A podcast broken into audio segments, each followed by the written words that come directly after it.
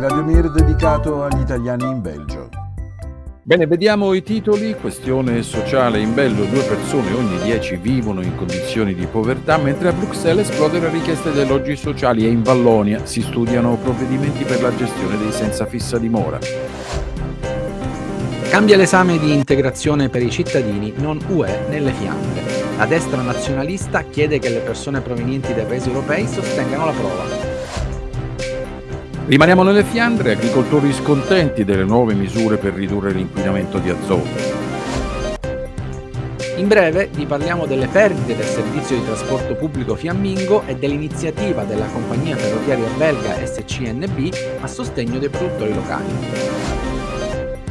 Infine per l'approfondimento errori medici in Belgio chi paga nel 2021 aumentati del 67% i risarcimenti versati oltre 14 milioni di euro alle vittime. In studio Fabio Sebastiani e Pietro Lunetto. Il 20% della popolazione belga vive in nuclei familiari in situazioni di povertà, insicurezza finanziaria, deprivazione sociale e materiale. Secondo i dati di Stabel, l'ente di eh, statistica del Belgio, a Bruxelles le liste di attesa per l'assegnazione di un alloggio popolare vanno da 7 a 19 anni per le famiglie e riguardano oltre 130.000 persone. Secondo l'ente responsabile della promozione, del finanziamento e della gestione del patrimonio abitativo sociale, si tratta del 35% in più rispetto a soli dieci anni fa.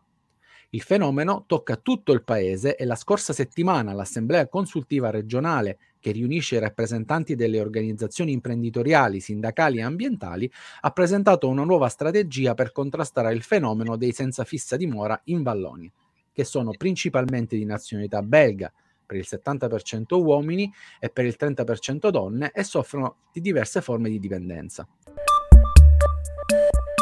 A partire da marzo cambia l'esame di integrazione per i cittadini extra Unione Europea che si trasferiscono nelle Fiandre per un periodo superiore ai tre mesi. Verrà innalzato il punteggio minimo necessario per superare l'esame che include 11 domande sui valori e le norme fondamentali del territorio di accoglienza e 30 quesiti diversi tra i quali istruzione e lavoro. Recentemente l'alleanza neofiamminga, partito di destra e nazionalista, dato al vertice nei sondaggi delle prossime elezioni politiche del 2024, si è espresso a favore dell'esame di integrazione belga anche per i cittadini dell'Unione Europea. Lo scorso anno, degli oltre 41.000 arrivi nelle Fiandre, solo circa un quarto ha dovuto frequentare il corso di integrazione, dati destinati ad aumentare con il crescente arrivo di profughi dall'Ucraina che già ammonta a circa 30.000. E restiamo nelle Fiandre dove il governo fiammingo sta ancora ridiscutendo le misure per ridurre i livelli di inquinamento da azoto e ammoniaca provenienti dall'agricoltura della regione. I colloqui tra i ministri e dei partiti che compongono la coalizione fiamminga sono a un punto morto, un conflitto aperto fin dalla sua formazione. L'obiettivo di ridurre drasticamente l'inquinamento prodotto dall'industria e dagli allevamenti intensivi era già stato discusso circa un anno fa. Quella proposta di accordo prevedeva soglie massime di scarico per l'industria e l'allevamento e una lista rossa di 41 aziende agricole che dovevano cessare le proprie attività entro tre anni. Tuttavia l'accordo si è rapidamente bloccato sulle modalità di attuazione delle controversie e sulle soglie di emissione più severe per le aziende agricole rispetto all'industria, che ha dimostrato di aver aver già ridotto le proprie emissioni. Per le notizie in breve, la compagnia ferroviaria belga SCNB ha deciso di aprire 10 punti vendita di asporto di prodotti freschi e locali in diverse stazioni del, pa- del paese, a Scarbeck, a Bruxelles, poi nelle Fiandre, a Moll e San Nicolas e in Vallonia, a Varem, Brain-le-Comte, Jurbis, La Louvrier Sud, Luz, Loutre e Saint-Ghislaine. L'obiettivo è permettere ai cittadini di acquistare, anche previa ordinazione online, frutta e verdura e altri prodotti locali durante i loro spostamenti in treno, incoraggiandoli a un consumo responsabile e a sostenere l'economia locale. Tutti i prodotti venduti nei punti vendita arrivano infatti da produttori situati a non più di 30 km dalla stazione ferroviaria. Ancora in tema di trasporti, circa la metà delle multe emesse da The Line, il servizio di trasporto pubblico fiammingo nei confronti di chi viaggia senza biglietto non viene pagata, lasciando la compagnia con una perdita di 3 milioni e mezzo di euro ogni anno. In molti centri cittadini metà dei passeggeri viaggia senza un biglietto valido, secondo i dati del Ministero dei Trasporti. E per l'approfondimento, ogni anno negli ospedali del Belgio si verificano quasi 20.000 errori medici, responsabili di qualche cosa come 2.000 decessi e vengono presentate circa 2.000 denunce per errori medici.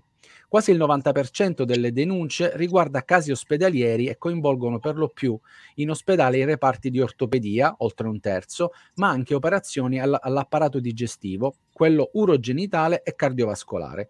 Secondo dati recenti, il 17% delle denunce si conclude con un risarcimento, secondo il Ministero federale della Salute.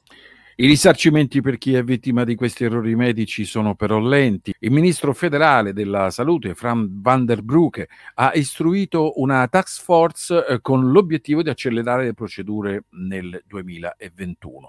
Così eh, negli ultimi mesi si è riusciti a smaltire l'arretrato accumulato negli anni e l'importo totale dei risarcimenti erogati è passato da 8 milioni e mezzo di euro nel 2020 a 14 milioni di euro nel 2021. A farsi carico dei risarcimenti sono le compagnie assicurative e talvolta l'INAMI attraverso il suo fondo infortuni medici, il FAM, istituito nel 2010 e che generalmente interviene laddove non viene stabilita la responsabilità medica, ma è comunque riconosciuta la richiesta di risarcimento. Ciò può accadere, ad esempio, nel caso di complicazioni insorte dopo un'operazione, ma non dovute a un errore del medico. Nel 2021 il 9% delle richieste risarcite dal FAM hanno riguardato casi per i quali c'è stato un incidente medico senza responsabilità. Si tratta di una percentuale in aumento rispetto agli anni precedenti. Nel 2019 i casi rimborsati pur senza responsabilità medica erano solo il 5% dei totali, nel 2018 erano il 3%.